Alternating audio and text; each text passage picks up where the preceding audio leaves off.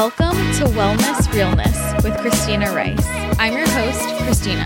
I'm a nutritional therapy practitioner, holistic health coach, Reiki practitioner, and the creator of ChristinaRiceWellness.com, where you can find my blog, recipes, services, programs, and ebooks. In this podcast, I'll be discussing all things related to health and wellness, and I promise to always keep it very real. Remember my disclaimer the information in this podcast is general health and nutrition advice and is not a replacement for medical advice, diagnosis, or treatment. If you'd like to submit a question or a topic for me to discuss, submit it on the podcast page at ChristinaRiceWellness.com. Don't forget to subscribe, leave a rating and a review on iTunes, and join our Facebook group, Wellness Realness Podcast Tribe.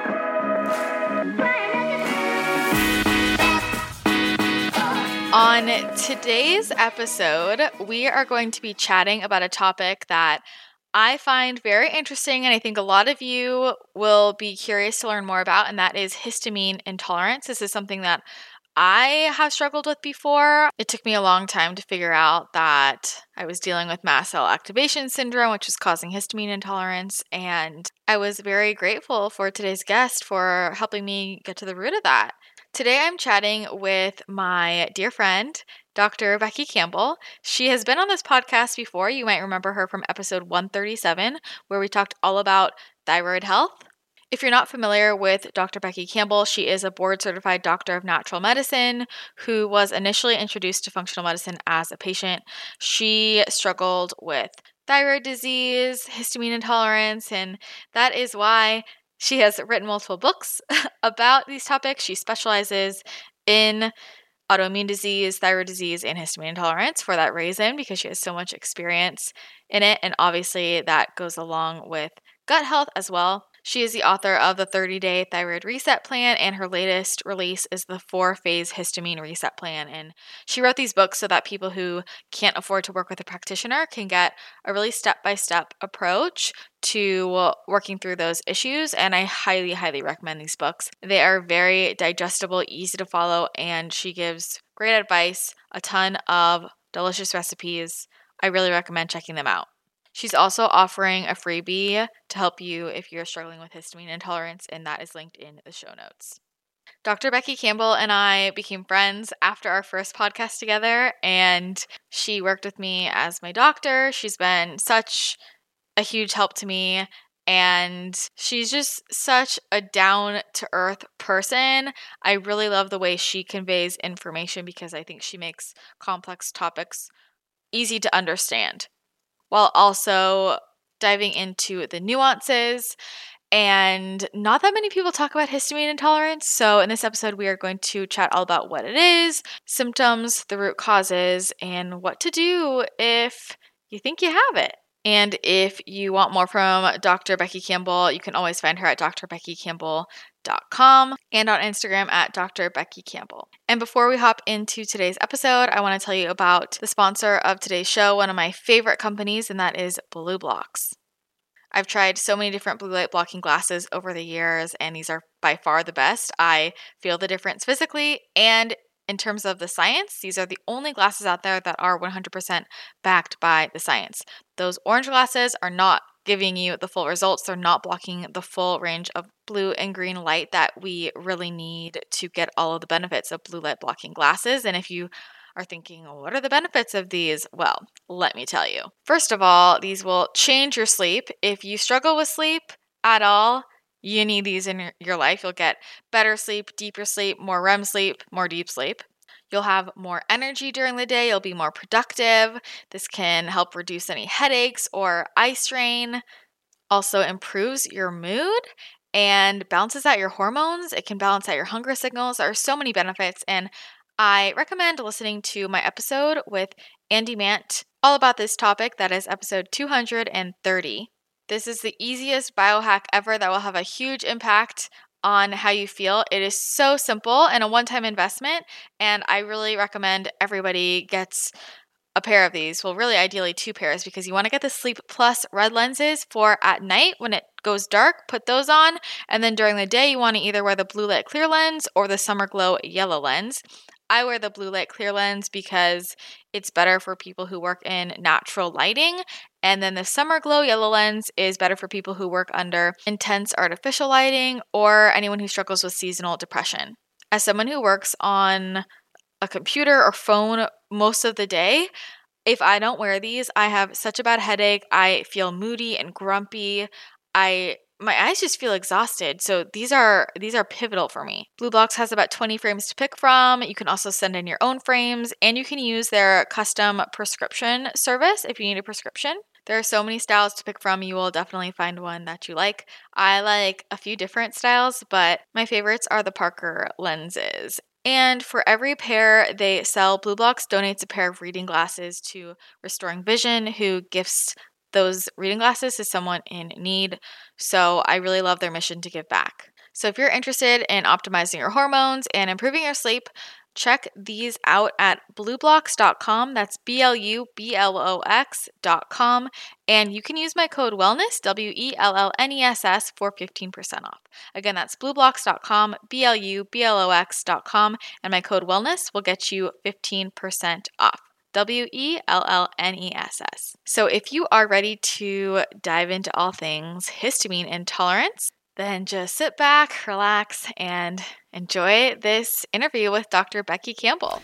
Well, Dr. Becky Campbell, thanks so much for coming back on the podcast. It's a pleasure to see you today. thanks for having me. so, if people aren't familiar with you, why don't you go ahead and give yourself a brief introduction? Okay. So I specialize, I'm a functional medicine doctor. I specialize in thyroid health and also histamine intolerance, but I work with a lot of issues in general. Um, but mostly those two things because those are both things I've struggled with. So I have Hashimoto's disease and I have mast cell activation syndrome, which is the cause of my histamine intolerance. So we'll kind of go into that a little bit more mm-hmm. uh, when we're talking about causes. But so those are the things that really, I know I've been really sick on and off in my life, and I've gotten better with functional medicine. And so I wanted to help other people do the same thing. So this is what I do. And so I wanted to then help people to learn about this stuff that I can't afford to work with someone one on one. So that's when I created these books. I have a thyroid book and then a histamine book that just came out. Yeah, and so if people want to dive deeper into your personal story, I recommend listening to the podcast that we recorded, God knows how long ago. Um, yeah, thyroid. Yeah. yeah, a long time ago. So I will link to that in the show notes. And I got really excited that you were talking about histamine intolerance because I feel like not that many people talk about it, like actually go in depth and help people figure out how to get rid of those symptoms. So, can you tell tell us a little bit more about like how you figured out that you were dealing with histamine intolerance? Yeah, so I had been diagnosed with my thyroid issue, and I got a lot better by changing my diet and working on my gut health and um, you know, changing the way I was exercising, uh, you know, really looking for the underlying cause of it. But I was noticing that certain foods that were really healthy that I was eating were giving me weird symptoms. So I would eat and I would get either really tired or I would get a migraine or I would get these weird crawling sensations on my head. Um, that was kind of like my go to symptom and or I would flush or I would notice my heart rate increasing. And I was like what is this? This is something and so I thought I had food sensitivities which is what a lot of people think that they have. Um, but it wasn't necessarily like food sensitivities. It was more the histamine in these certain foods was too high for my body because my body genetically could not break down histamine well Mm-hmm. Um, and so I was getting an influx of histamine that was just lingering around. And there's so many receptor sites all over the body for histamine that you get symptoms like everywhere. And you're so confused as to what's happening. Mm-hmm. So that's kind of how I then I started to learn, read about, you know, like I, I think someone t- told me about mast cell activation syndrome and then I started researching it and like really diving in. I was like, oh my gosh, this is what I have finally. Like, and then started working with patients on it. So let's clarify for people. So, like, what is mast cell activation syndrome, and mm-hmm. then how is that connected to histamine intolerance? So when mast cell activation syndrome, I, I feel like um, the best way to describe it and to differentiate between the two is, you know, if you have kind of had strange symptoms uh, for a long time. So like when I was a kid, I was very intolerant to heat. Mm. I would pass out in the heat. I would get hives for no reason. I would get a mosquito bite and it would look like a mountain and stay red for a week. And, um, you know, not even having like, I didn't even have like allergies, but I would get hives sometimes or, you know, flush very easily. I was always tired. I had migraines when I was a kid. Um, so I think that that may be a big factor in knowing if it's just histamine intolerance due to like a poor gut health or if it's like mast activation syndrome, which is just causing your body to release too much histamine and it's something that you've kind of struggled with. And it, it does get worse as you get older, you know, mm-hmm. but you know, a lot of people reach out to me. and They say, like, my kids, I'm noticing they have like a poor response to strawberries or avocados, and they're having like histamine reaction. And I'm, you know, think that if they were never on antibiotics and never don't have any reason to poor gut health in their baby, they might have mast cell activation syndrome, mm-hmm. or at least a genetic, um, like the, the some gene mutations can cause it too. So it's basically causing the enzyme that breaks down histamine not to be, you know, present in the right amounts in the body. Okay. So does everybody with mast cell activation syndrome have histamine intolerance? Yeah. I mean, because you you can't tolerate the amount of histamine that's mm-hmm. being released.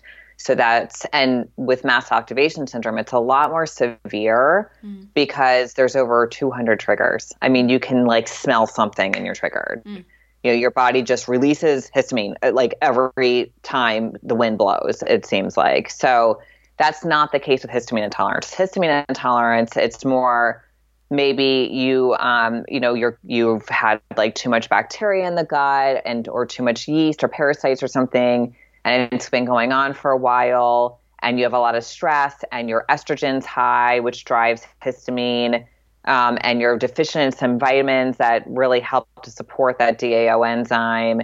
And then, and I like to call this filling up your histamine bucket. So let's say you had a bucket and you mm-hmm. put all those things in there.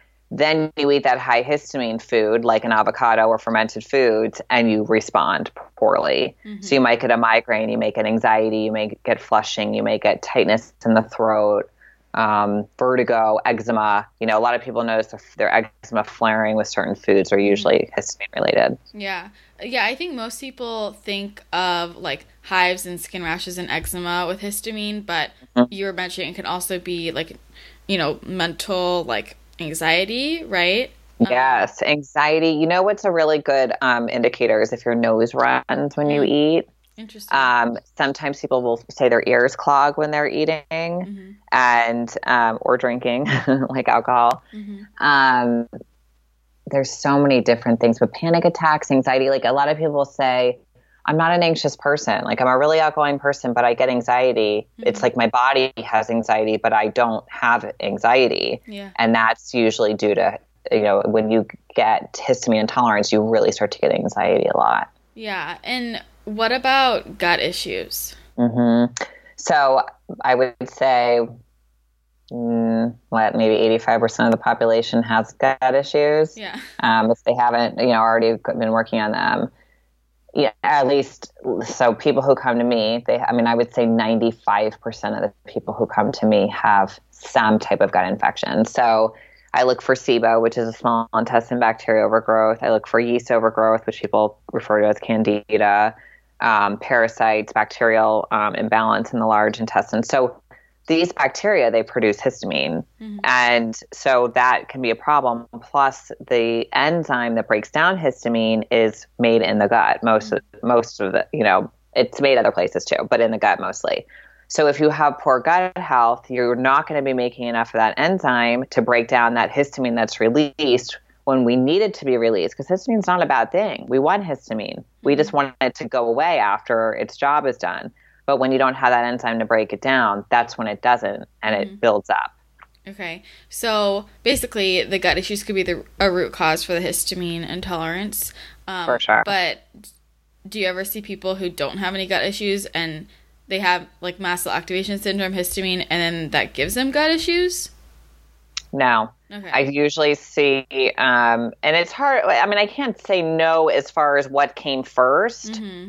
but I don't think technically that histamine intolerance gives you gut issues. I think you get it because of the gut issue more gotcha. that the other way. Yeah. But so, yeah, you can have mast activation syndrome and have like, you know, a, a, genetic mutation in one of your enzymes that breaks down histamine mm-hmm. and not have any gut issues. And mm-hmm TS, you can have gut infections and have zero signs of that. Yeah. People will be like, I'm fine. I go to the bathroom twice a day and I'm not bloated. And, that, and then I check them, and, and that's how I was. I had candida and parasites. They had no idea. Yeah. I'm like, what? I'm not like constipated or bloated, or I, I was, I felt fine there. Mm-hmm. But, um, you know, a lot of times people with histamine tolerance actually get diarrhea more than constipation, but it can go both ways. Gotcha. Why did you? You told me like so long ago, like a year and a half ago, that you thought I had histamine intolerance, and I don't think I really realized I had it until like two months ago. I didn't believe you, but do you remember why you told me that? Was it because I don't remember what? Maybe I feel like you had some other symptom though, because gut issues can be the root of 5,000 mm-hmm. problems, mm-hmm. right? So I never go, oh, you have gut issues, you have histamine intolerance. Yeah. Because all of my thyroid patients have hist- or have gut issues too. Mm-hmm. Um, so I don't think it was just that, but maybe it was the way you were responding to certain foods. I think it was probably that. Like when people are telling me certain foods that they bloat with or they yeah. get whatever their symptom that could be undigestion related, mm-hmm. um, but whatever their their symptom is, and they are getting it in response to a high histamine food, yeah. which is not saying food sensitivity, the high histamine food.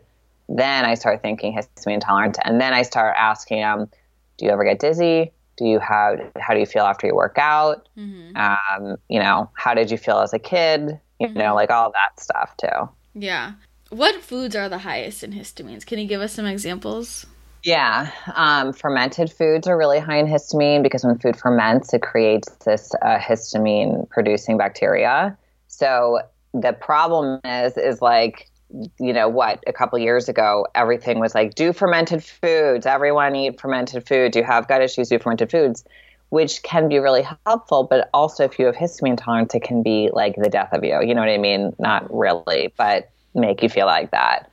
And um, and for me, they were my biggest trigger. And I love fermented foods. Like mm-hmm. I really, really love fermented foods. But I get I would get really bad. My skin would get really bad. You know, I would get like red peeling around my nose and then like peeling and stuff from around my my hairline and I was like what is this and why is this only happening sometimes um or you can get like migraines that's a really big sign too if you get a migraine after eating a food Mm-hmm. Um, um, anything in vinegar, white distilled vinegar and apple cider vinegar, vinegar are the lowest. So in the book, I do try to give a couple recipes because you don't want to like never be able to eat a salad again. Mm-hmm. Um, so I, I want you to try things, and that's why there's a yes, no, maybe list. Mm-hmm. So those vinegars are on my maybe list, and then like balsamic and red wine vinegar would be on the no list. So like, and then anything made in vinegar, like with mustard or olives, um, leftovers, you know, if you have food sitting in the fridge for a day or two or three,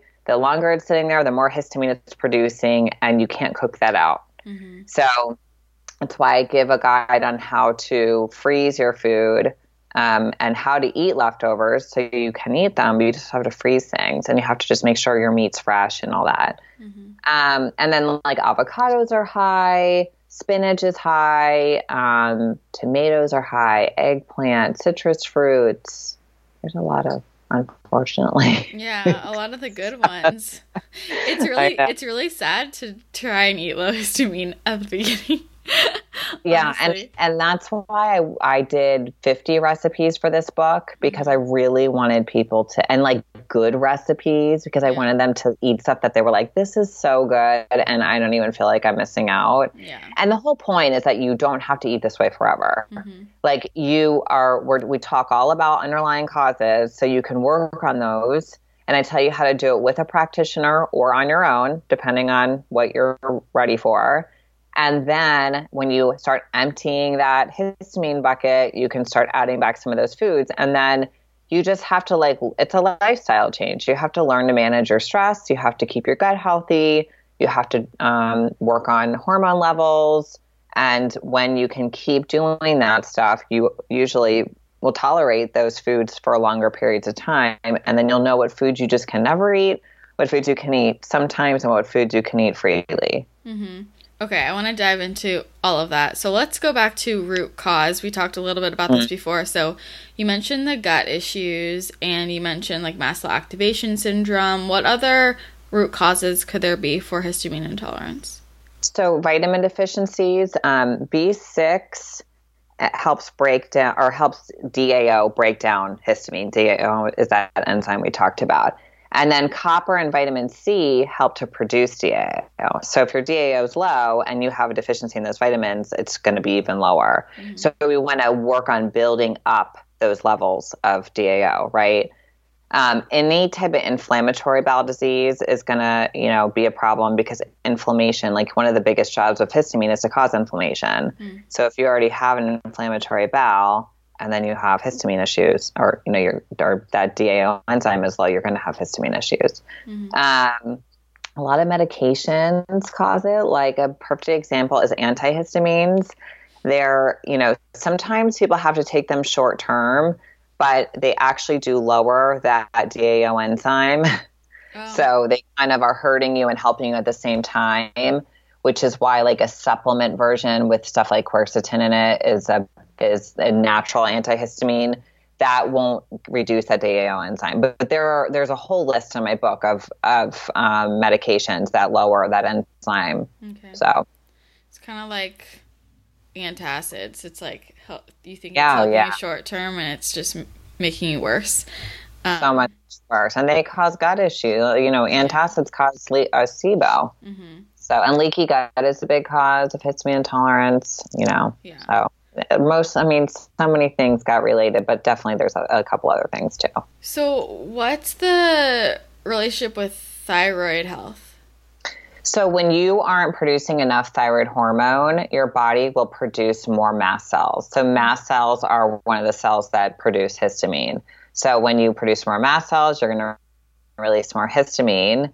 And thyroid issues tend to be inflammatory. You know about 96% of people have hashimoto's which is the autoimmune disease that causes hypothyroidism, and it's an inflammatory disease. So inflammation increase, you know, histamine increases inflammation.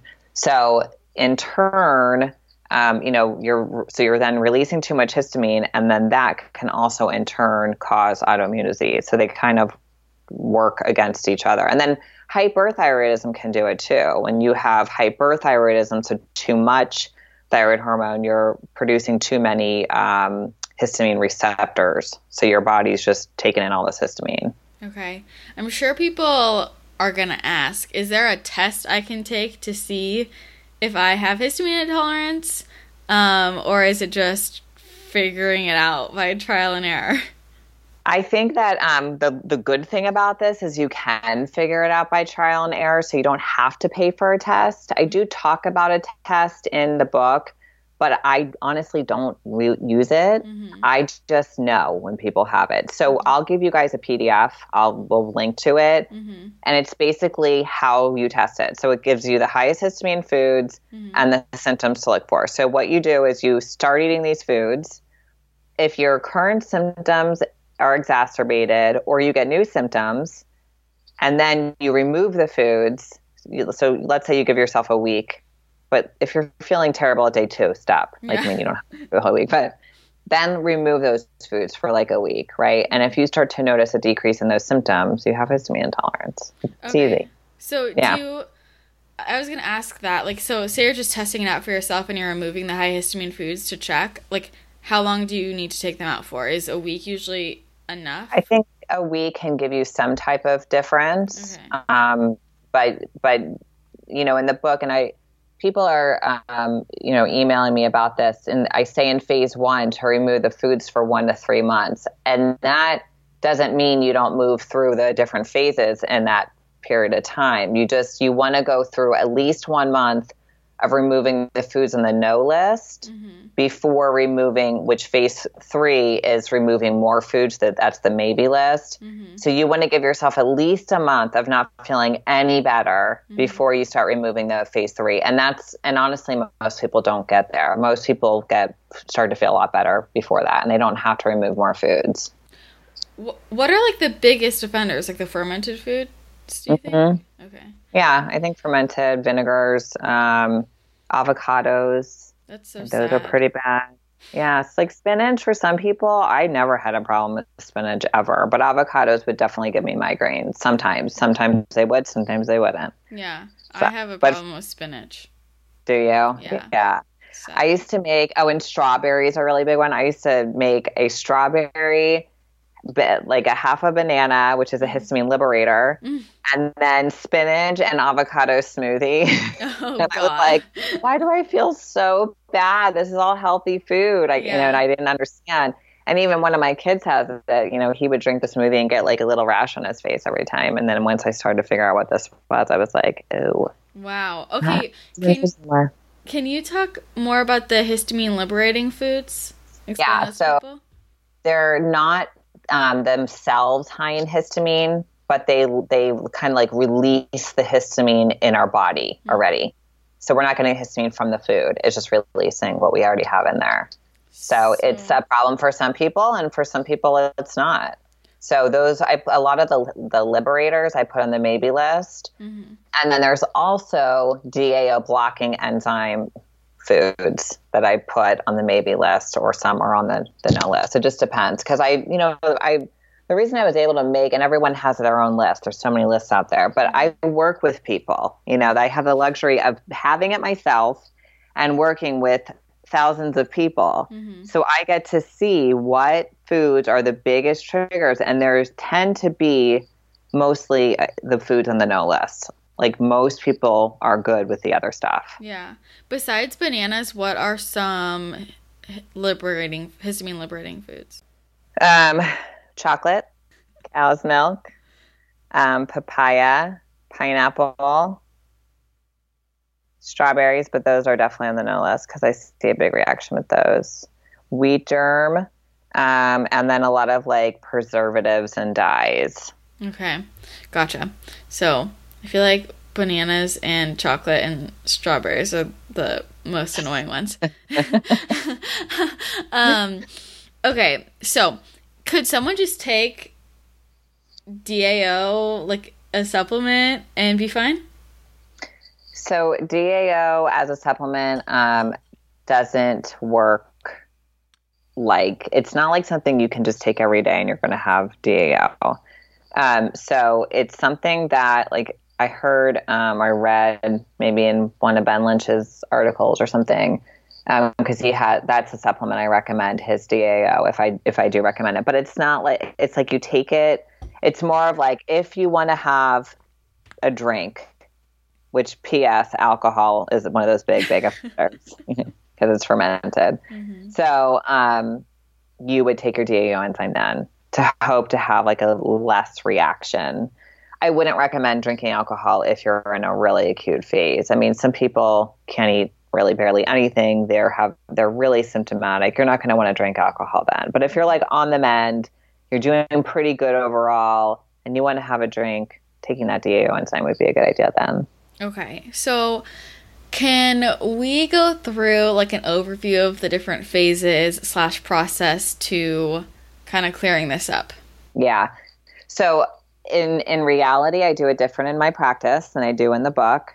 Um, it's very hard writing a book as a practitioner because you can't test people. Yeah. So you have to write it for someone, assuming they're only going to read the book. But most people who read my book become my patients. But so I did really try. I, I tried to keep that in mind, and I I with each underlying cause, I said, do this if you're working by yourself. Mm-hmm. Do this if you're working for a practitioner. Like I literally gave you the names of the tests to ask them to test you with, like mm-hmm. for the underlying causes, not for the histamine intolerance, like gut testing and stuff like that. Mm-hmm. So the first thing you need to do is remove the biggest offenders right away because that's going to give you the fastest results.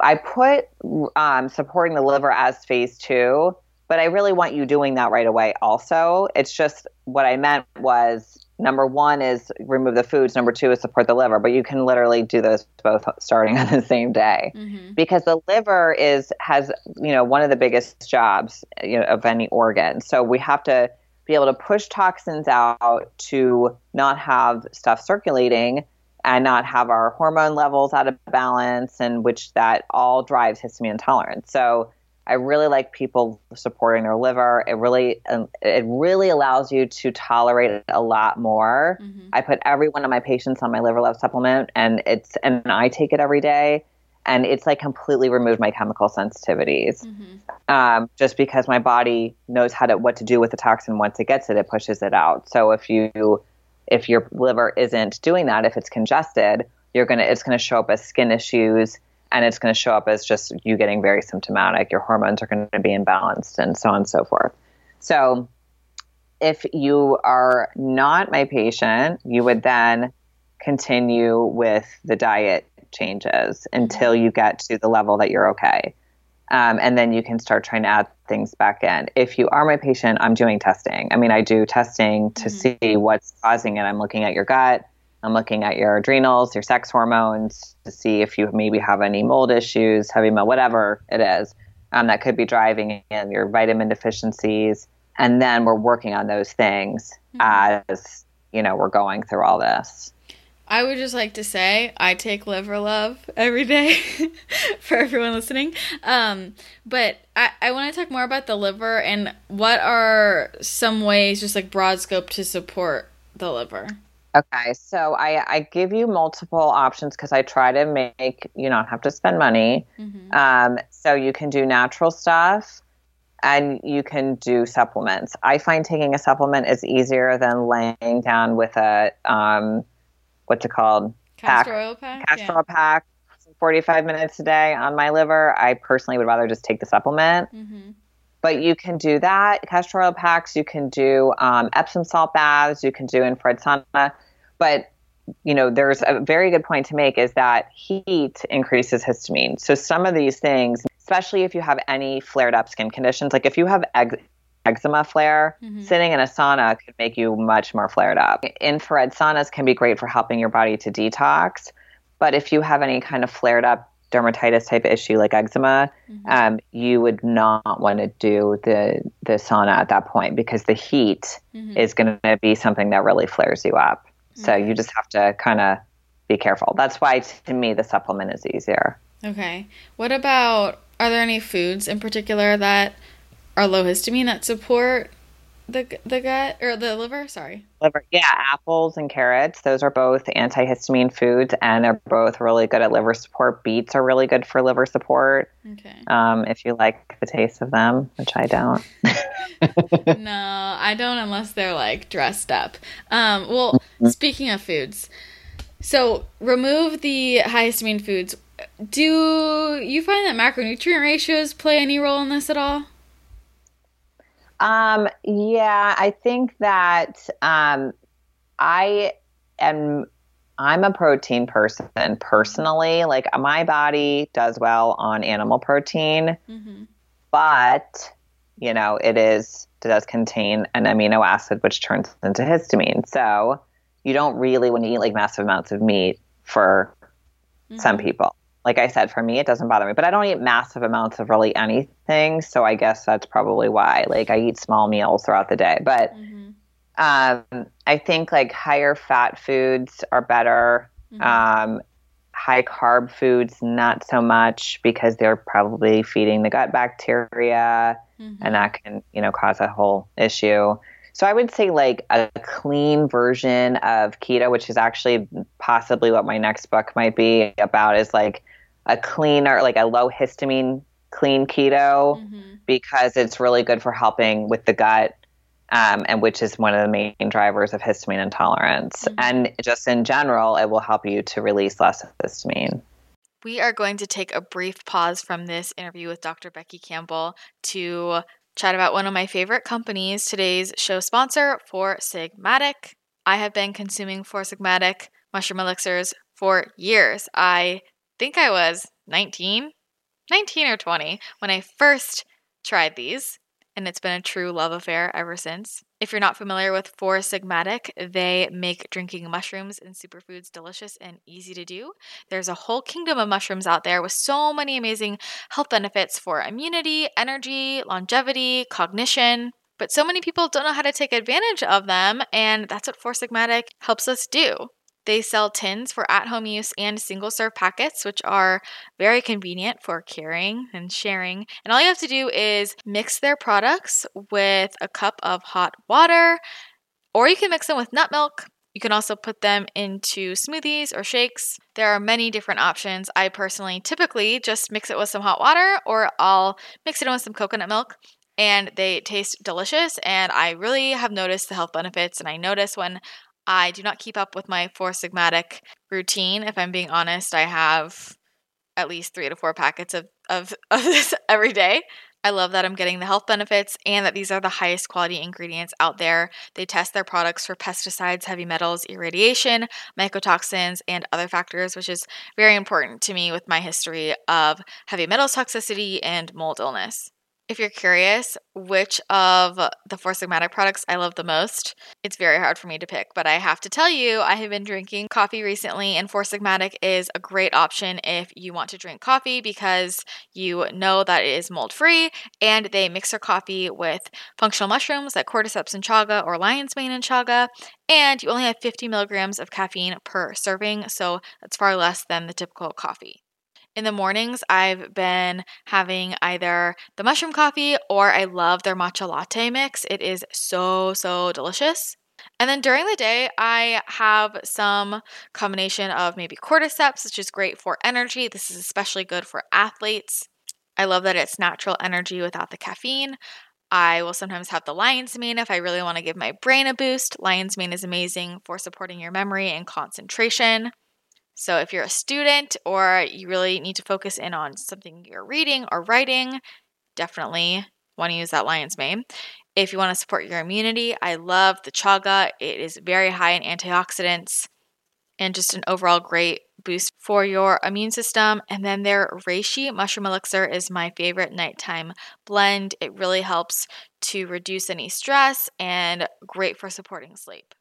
Today, for example, I had the matcha latte mix for my morning beverage, and then I have had a packet of lion's mane to get my brain going, and I had a packet of chaga a couple hours later because I'm all about supporting that immune system, you know? And the effects of these build up over time, so taking them regularly will really help you see even stronger benefits. So, if you are interested in trying out Four Sigmatic mushroom elixirs, they taste delicious. You really can't go wrong.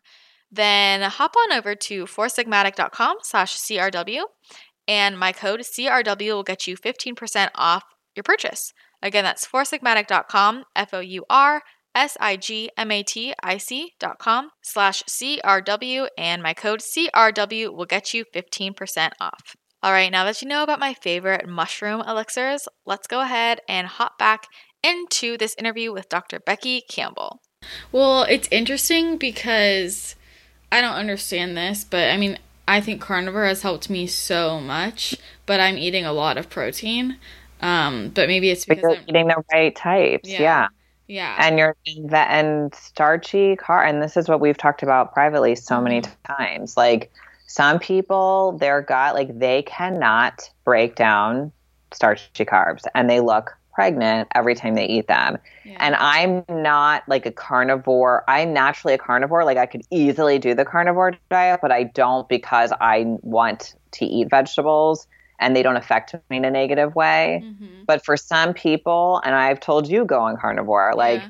if you're that having that bad issue with bloating Mhm. and you're not tolerating veggies well, you have to these are things you do, but you can do it temporarily Mhm. and you can then you know work on your gut and work on whatever the other issues are and then try adding foods back in Yeah. so, Yeah. I think also like so I am eating a lot of protein, but I think because just my overall histamine bucket is low, it's like Mhm. fine that it's a lot of protein, you know? yeah exactly Um so yeah, you told me a long time ago to go carnivore and here I am.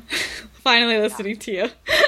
and it's crazy because like i don't ever want to identify myself with any one type of diet, like paleo, keto, carnivore. That is not what I'm about.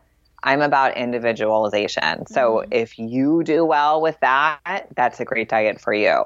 But Mhm. someone might do terrible on keto. Like if they're if they're a thyroid patient and they start eating keto and their hair is just falling out, I'm like, you got to stop eating keto. Like it's just not for you. But then some thyroid patients do great on keto. Like everyone's so different. yeah. And so I I really like to take a paleo diet Mm-hmm. and alter the amount of carbs, fat, and protein, but ba- using the same like don't eat, you know, inflammatory foods Mhm. type of thing. And then, of course, then when you have the histamine component, you have to start moving histamine foods as well. Um, but I think that's a good diet to kind of start with, and then Yeah. you can kind of adjust the macros within that diet. Yeah, I'm the exact same way. I think we have a very similar nutritional approach. Um, okay, so that makes sense. Okay, so uh, work on underlying causes, support liver, remove high histamine foods. Then what? then you start seeing if you can handle them Okay. you know you but but one of the biggest contributors is stress Mm, mhm. so this is why things can vary so much day to day for people with histamine intolerance because of their stress levels varying like i think people notice on vacation that they can eat a lot more random food and not get a reaction because their stress levels are low Mhm. so um, really really working on stress and not just like trying not to be stressed out. That's like not how it works. You got to do some actual like training and techniques and whether it's meditation or mindfulness training or whatever. Um, but but really incorporating like a routine to help yourself manage your stress on a daily level Mhm. is is really really important when it comes to histamine intolerance. So, what's your routine? How do you manage your stress on a daily level? I exercise. I have to exercise. Um, if I don't, I definitely get anxious um, because I I have a lot of energy, and if I don't leave it some way, it gets built up.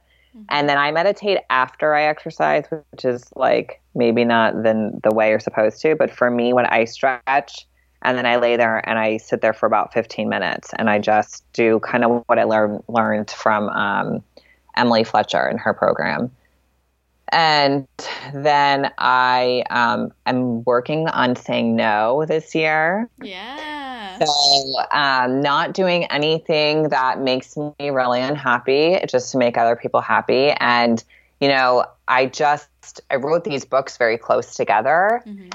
And with my thyroid book, I said yes to like everything. And I was so overextended and also having a full practice and three kids. Yeah. um, it was a lot. And it was a lot for me. And um, i don't like doing tv and i was doing a lot of tv so this year i had a bunch of tv scheduled. And i was like you know what? I'm not doing it. I don't want to and i decided not to and i love podcasts. So i'm just doing podcasts and trying to educate people myself like on my instagram and with my blog posts. And that's what works for me. And it's really like i was i had a tv appearance you're i think we're going to see each other soon. Yeah. um, in la and i was stressed for like a month about it. And i'm like why am i doing this to myself? Yeah. so i canceled it and now i'm just going on vacation Yeah. Good for you. And we get to hang out.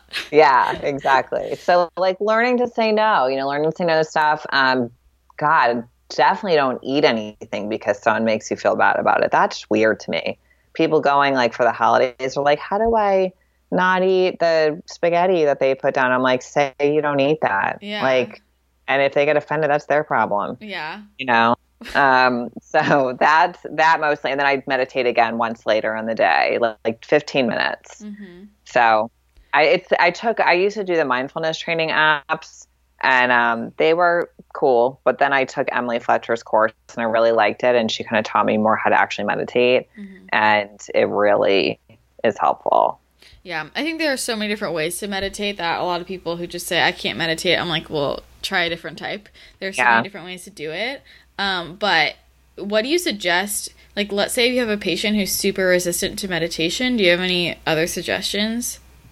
Yeah, I just say um, doing what makes you relieve stress. So if it's hanging out with friends, Mhm. laughing, so even if it's watching a funny movie, you know, as often as you need to, or you know, I think being around people and being social Mhm. um, is really helpful. It's healthy for you. You know, isolating yourself is not healthy for you. Um, and you know, even though I talk a lot about exercise intolerance because it's a big component of histamine intolerance a lot of the time, um, don't stop exercising. Just do the do a, a less aggressive form of exercise because it is really important in for so many reasons for your body. But it's a great stress reliever. Mm-hmm. Do you want to know what my favorite stress reliever is? Yeah. My favorite is sending funny memes back and forth with you. That's laughing though, right? exactly. That, yeah, me too. If I can laugh, I would take laughing over anything, Yeah. which is why I like funny guys. Like, you could be like not that cute, but you're funny. I think you're like the hottest person in the world. but it's because it's it's fun and it makes you feel good and you feel healthy when you're laughing. It is such a big stress reliever. yeah. And having funny friends like you is really, really helpful. Yes. I love that we can always make each other laugh. I swear to God, I could spend like five hours on Overheard Bumble and just laugh my ass off. Like, because we've lived it. And I'm like, oh my gosh, I think I had that exact text once. exactly. Exactly. Okay, so um let's let's talk about exercise intolerance since you brought it up a bit more. Okay, let's say someone's listening, they're like, exercise intolerance, what does she mean? Yeah. So it can happen in different ways, but mostly you just start not feeling well after you exercise. It could be something you've always had, but most of the time it's not. Um, so you are doing a certain type of intensity. Let's say you do CrossFit. Let's say you do Orange Theory, something along those lines. Let's say you're not even doing something that aggressive, whatever it is. And you get dizzy and you are really fatigued and just kind of out of it after. I mean, everyone's symptoms are different, but that is exercise intolerance. So basically, your body is saying, hello, stop doing this. This is not where what you should be doing right now. Mm-hmm. So there's different causes of it. So when you exercise, you do release histamine. So that's why a lot of people with histamine intolerance will get exercise intolerance eventually if they don't address the histamine intolerance. Um, but there's also, which is going to get a little kind of sciency for a minute, um, with mast cell activation syndrome, there's a couple of co kind of like diseases, as if you will, that go with it. And one is called POTS. So that's postural orthostatic tachycardia syndrome. So basically, when you go into a certain positions, your heart rate speeds up. So a lot of people will notice when they go from sitting to standing, or if they're working out, they they're doing lunges, they're doing a burpee, something where you're going down and then back up, and they're getting really dizzy.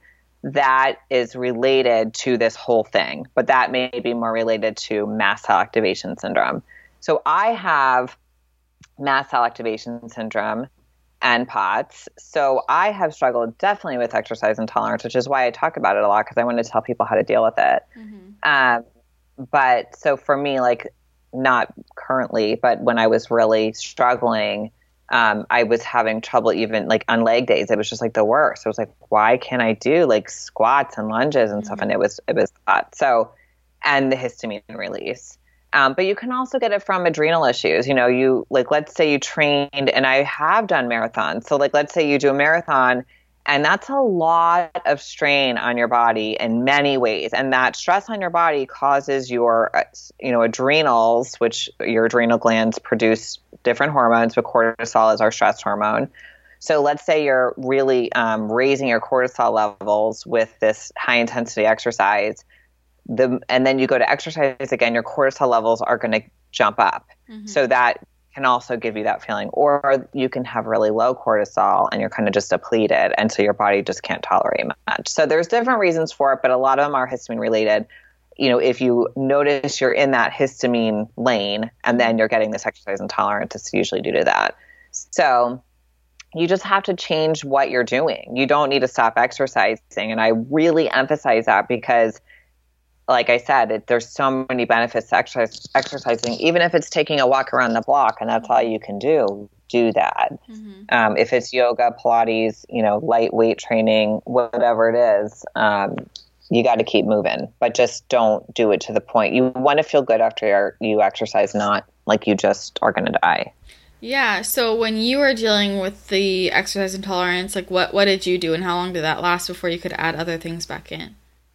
So um, I remember specifically when I was taking Orange Theory, I would literally go. It's it's the minute I stopped moving would be when I noticed it the most. Mm-hmm. Um, I would go sit in my car and I would have to sit there for like 35 minutes before I could drive. And I was like, okay, this isn't working. Yeah. Uh, so I had to start doing like stuff that I hate doing because, like I said, I'm a high energy person. So I like when I work out, I like to do like running and like, you know, I, I don't like to do yoga. I, I just don't. Um, but those types of things can help you to still be able to, to get the exercises you need. Um, or you can do weight training, just the right type, you know, mm-hmm. like like slowing it down and not doing, you know, supersets and whatever. Mm-hmm. Uh, so that's what I did. I did not stop, but I just started doing different forms of exercise, and then I started working on the underlying cause, and then I was able to increase my intensity. And now, like, I'll never do a marathon again, but I can run. I run with no problem. I mean, I can run like three. I run like an average of three miles a day if I run, um, and then I do weight training like three times a week, and I'm fine. So, how long did you have to slow down on the exercise for?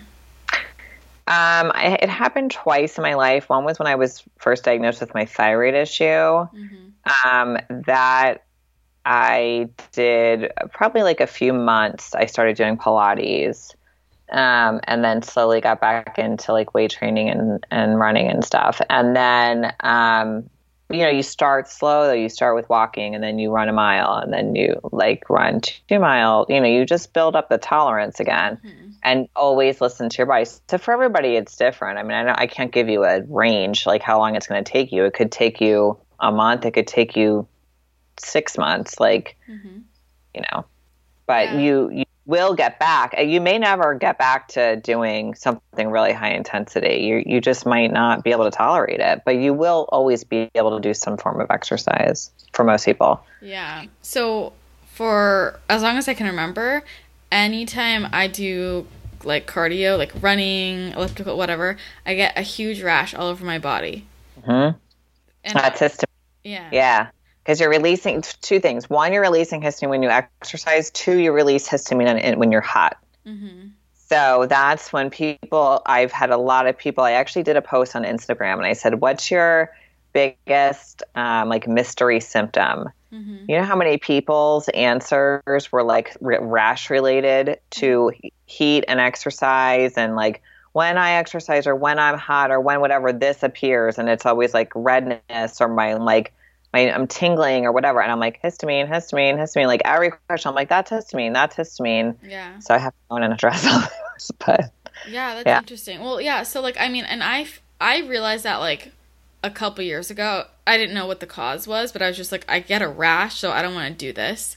And mm-hmm. I've always done more like lower intensity exercise, I feel like, because I usually just lift weights. But it wasn't until this year that I realized that like weightlifting was was giving me exercise intolerance or like releasing histamine because anytime I would do a weight training session, which I was like resting, you know, two to four minutes in between sets, but because it was heavy weights, I would get so dizzy yeah. and like feel like I was gonna die after the session. So I think it yeah. just goes to show that everyone has a different like tolerance. Like so I thought true. I thought it was low intensity, you know, it was like strength training, so I thought I was gonna be fine, but it made me feel worse than I mean, I could do like circuit training with light weights and I'm fine. Yeah. And that's the thing too. It's it's about like so if you're doing weights and you're exerting yourself more mm-hmm. even though it's just you're not running you're still exerting yourself more so you're you're definitely releasing more histamine mm-hmm. and everything's changing inside your body with with that that going on mm-hmm. um, so yes you i could see why that would be a problem for some people but then you could go to like body weight only types of mm-hmm. um, exercises and you might do better. Yeah. And I also think a big key is um, cooling down. Like a lot of times is let's say you're training with a trainer and you're doing like squats, lunges, you're doing all this stuff, and then you're done. You just stand there. Yeah. Or you just go sit in your car, but you never really cooled down. You didn't give your heart rate time to come down too. Mm. And so for me, like I do my bike, you know, I have a Peloton uh, when because I live in Florida, so I'm not running year round. Um, but I know that it, I I have to give myself that like two minute cool down time Mhm. because if I don't, that's when I get dizzy. Like if I get off the bike and I not cool down, then I'll get dizzy. If I can cool down and bring my body back to kind of like baseline, then I feel fine Yeah. and I feel good. Yeah. That's a good point. I think a lot more people have exercise intolerance than realize it. Oh my gosh, so many, especially people, and this is more adrenal related, but especially um, I have a lot of like ex fitness pros as Yeah. pa- patients, and they, you know, just ate uh, like queer diets, you know, cutting carbs, adding carb, like doing all this crazy stuff while they're preparing for shows, and they're really putting a lot of strain on their adrenals and they're you know exercising so much and they're doing it for years and then they just kind of burn out so Yeah. There's definitely a price to pay for doing physique competitions. i think That's so for too, yeah. sure. Um, okay, so so let's talk more about reintroduction of foods. What is the I- process like Mm-hmm. for that? Like, in what order? How long do you wait to reintroduce? How do you do it? i would not say in order um, because it's everyone's food intolerance or you know everyone's histamine um, triggers are going to be different but i do give a, a download to a food diary. Mm-hmm. And i really encourage people to keep that because you'll start to see a pattern. Mm-hmm. And even if it's not an immediate reaction you and it's a day later you're still going to see a lot of the same pattern with the certain foods. Mm-hmm. So i would say the foods that you have the least problem with introduce those back first but never introduce more than one food at a time mm-hmm. you've got to give yourself time in between because a reaction can happen up to a week later so you want to like i would say introduce let's say um, let's say avocados. Mm-hmm. Okay. So, or let's say spinach because it's an easy, like I said, a lot of people don't have that reaction with spinach, even though you do. Mm-hmm. So, let's say you want to have like a salad and you want to introduce spinach. Put some some spinach in there, some other type of lettuce. Eat it one day. Give yourself a couple days. See what happens. And then maybe try it again that week, like at the end of the week. Mm. And if you still are like good, you're probably good with that. Mhm. But then if you start to go into like, you know, something like an avocado or fermented food and you're okay the first time, but then the second time you're off, hmm you those are those foods that you're going to say, well, I can probably have this sometimes. I can probably can't have it every day. I can have it maybe once a week, you know, or or I can definitely have it on the days I'm not as stressed, or like, you know, take the other things into consideration on the days you're going to be eating those foods. And then if you try a food that you're just re- reacting poorly to every time you try it, you got to just cut it out and accept you can't eat it. Okay. So, I mean, that's a pretty big window, like waiting a week. Yeah, you don't I mean it can be like two or three days. You don't have to, but I would I like to have try the food a couple times. You know what I mean? Because then you'll know. Like if you eat it two or three times and you have zero reaction, that's probably a food you can start eating all the time again. Mhm. But if you're like tried it, didn't react, tried it, reacted, tried it, didn't react, tried it, reacted, that's the food you have to like maybe do once a week. Yeah. Like I'm like that with avocados. Mhm. I can eat them sometimes, and sometimes they give me a migraine. So I don't ever know when it's going to be. So I don't eat them often. And I, when I eat them, I hope that I won't get a headache. And sometimes I do. I hope and pray. Well, is it also dose dependent too? I don't think so. I think, um, I think maybe for some people, but I don't think so because I think ev- everyone's size is so different. You know what I mean? Mm-hmm. So how do you dose that? Yeah, that's very true. I just wonder if like, you know, maybe like every time I have an avocado, I have a quarter and it's fine, but then I notice every time I have half, I'm like Yeah. Of course, the most, the more you eat of something, the more of a chance you have of having a reaction for sure. But mm-hmm. I, I don't think that it's going to always be that way for someone. Like they can always eat a little bit, but not a lot. You know, sometimes they can't eat a little or a lot. Mm-hmm. Definitely. Okay, so one other thing I wanted to ask you. So I think for me personally, the hardest part about eating a low histamine diet is the leftover aspect because mm. I've always been someone who lives off of leftovers. Like ah. I can easily take out any food in my diet, but the leftovers are hard. So, do you have any tips for uh, someone who's used to leftovers? Yeah, so I have a whole section in the book. So, one is freeze your food. So, the heat doesn't take histamine away, but freezing it stops the production of histamine. So if you make a meal and you and you are reactive to leftovers, because you should try it. Like I'm not reactive to leftovers if it's like a day, mm-hmm. even two. Especially the the better I am, which for years I've been pretty good, right? So um, I can eat leftovers for two days and be fine. But if you can't, you freeze it. You just freeze it right away. So let's say you made dinner, there was extra, you want it for lunch tomorrow, freeze it.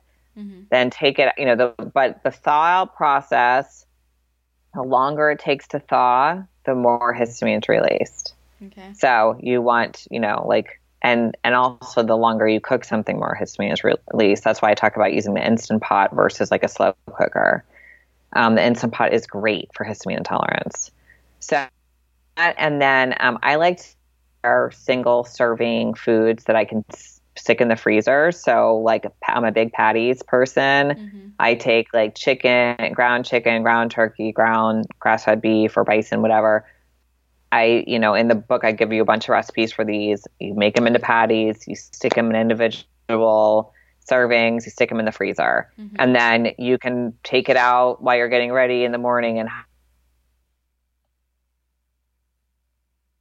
or you can, you know, put it in the pan and make it just like separate the meat and make a taco or whatever you want to do with it. I mean, mm-hmm. there's a lot you can do, but so and then you can do like little servings of chicken if you want to put that on your salad, um, and just you know it's easier. You just have to you still have to cook it, but you're not at least having to like prepare it and then cook it. It's already kind of ready to go. Yeah. What about with vegetables? Like just make everything single I think veggies meal? tend to um, have a little more like lag time than meat does. Um, so I always I always encourage people like if you're noticing a problem with leftovers, why don't you try freezing your meat? Mm-hmm. And like if you made extra veggies the night before, try eating your veggies that were left over from the fridge and then just thaw out the meat and cook that and see if you do okay with that. Okay. Um, and some people do fine with that. And some people, like I said, the, I mean, you can get to a point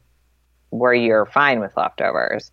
That's the whole point of the book is to teach you how to get to that point. Mm-hmm. You don't have to make every single thing from frozen every day. I don't do any, I don't do that. Yeah. I don't have to but I do I do still do like the food prep and put everything in the freezer. Okay, gotcha.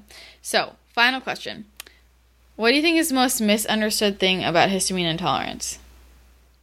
Hmm, that's a good question. I think that people think it's a food sensitivity. Like they they get food sensitivities and histamine intolerance uh, confused and with food sensitivities, I think that comes more from um, like leaky gut, mm-hmm. where your body is, you know, your food is getting out into the bloodstream in large particles. Your body's tagging as a foreign invader, and every time you eat that food, you're responding with an inflammatory response. Mm-hmm. Um, and then there's an allergy also they you know people think that it's the same thing as an allergy and it's not you're not going to have like an anaphylactic reaction most of the time where you need like an epipen mm-hmm. um, but it's just that with histamine intolerance it's that you don't break down histamine well the food you're eating has too much histamine so that histamine isn't being broken down in the body and it's then building up in an abnormal amount causing symptoms Okay, gotcha. Good, good one. I think people definitely do get that confused. So, for sure. Thank you so much for explaining all things histamine intolerance. I'm sure this is going to be very helpful for people, And where can they get your book if they want to learn more? Amazon, and then you know all all the bookstores have it, but Amazon's where most people get it. Okay. And yeah, and I'll give you guys that handout. I'll give you the link for the handout so they can do the home test, and then follow me on Instagram at Dr. Becky Campbell. I try to post a lot of information about histamine on there, mm-hmm. um, and then my website is drbeckycampbell.com.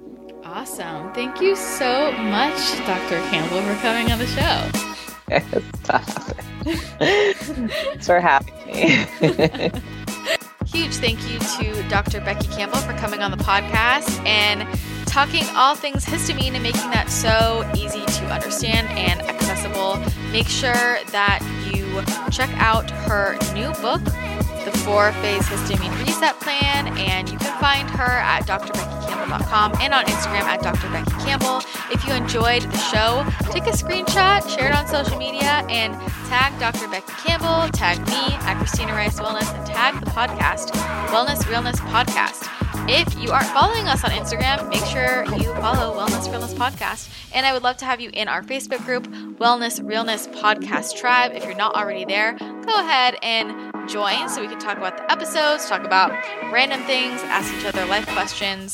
Nothing's off limits there, and it's a great way to meet other like minded individuals. And as always, if you enjoy the show and you want to show me some support, please leave a rating and a review on iTunes if you haven't already. It is a huge help to me in getting the word out about the podcast.